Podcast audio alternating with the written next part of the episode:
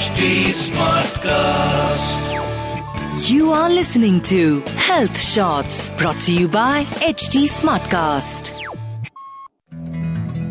Hello, friends. Namaskar. Hope all is well.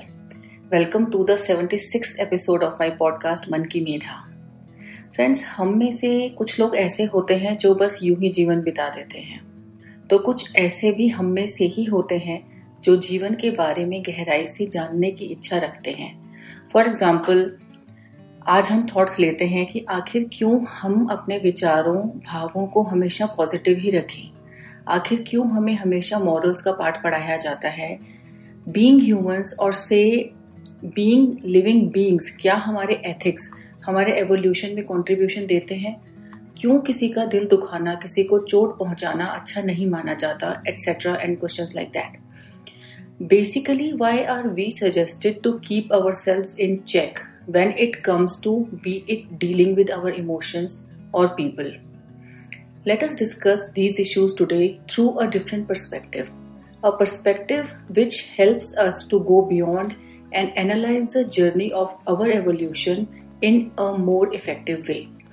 At the same time, we will see how evolution and devolution are the parallel journeys according to our Indian philosophies. So, let's start. अगर मैं आपको to set of things दूँ, उनमें से एक चुनने को दूँ तो मैं ऑलरेडी जानती हूँ कि आप क्या चुनेंगे and for that matter even मैं क्या चुनूँगी मैं आपको टू सेट्स ऑफ़ पेयर्स दे रही हूँ, बहुत सारे खुशबू या बदबू, अच्छाई या बुराई अपग्रेडेशन और डिग्रेडेशन सुंदरता या बदसूरती, अक्लमंदी या मूर्खता किसी को सुख देना या चोट पहुंचाना। And countless pairs like these we all know that we will choose the first one from each pair can you answer why because the first adjective from each pair takes us towards evolution and obviously the second one in the opposite direction this is kind of a universal reality that inevitably we choose to evolve क्योंकि somehow we can differentiate between right and wrong on our own Just like knowledge and perception, to evolve is the innate nature of the soul. As consciousness or the soul always chooses to travel upwards towards the vertical dimension. However, as we can see in these pairs, that the second adjectives belong to devolution. यहाँ ध्यान देने वाली बात यह है कि गुणों को चाहे वे अच्छे हों या बुरे डिस्क्राइब करने वाली दोनों सिचुएशंस एकदम साथ साथ चलती हैं इतनी नज़दीक कि एक को दूसरे में बदलने में बिल्कुल भी टाइम नहीं लगता।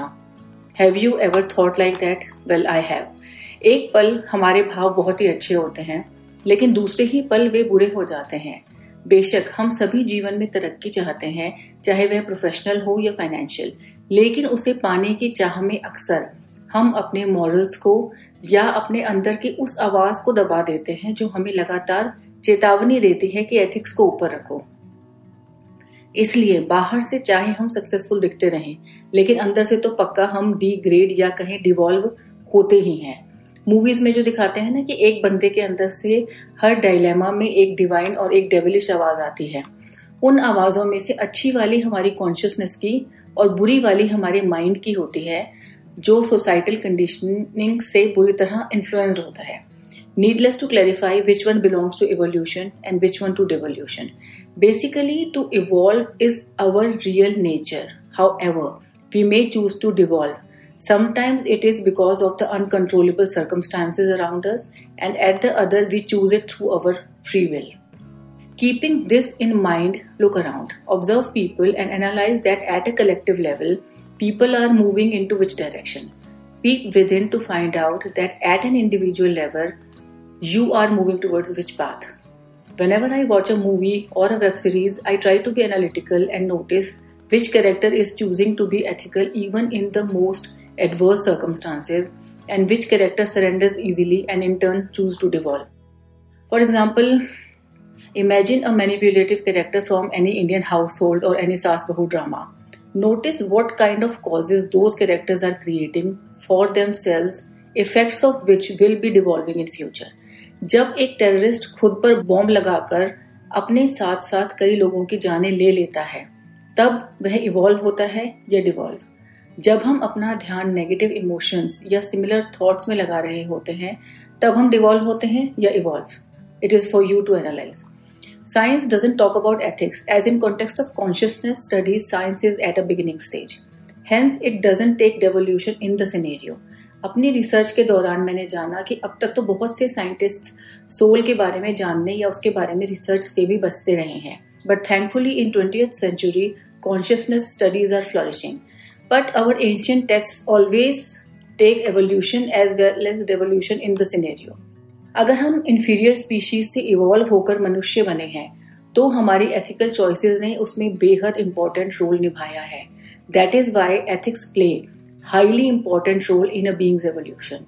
But an important thing to notice about this journey is that कि अगर हम एथिकल होना नहीं चुनते तो हम डिग्रेड होकर उस एवोल्यूशनरी साइकिल में वापस नीचे भी गिर सकते हैं।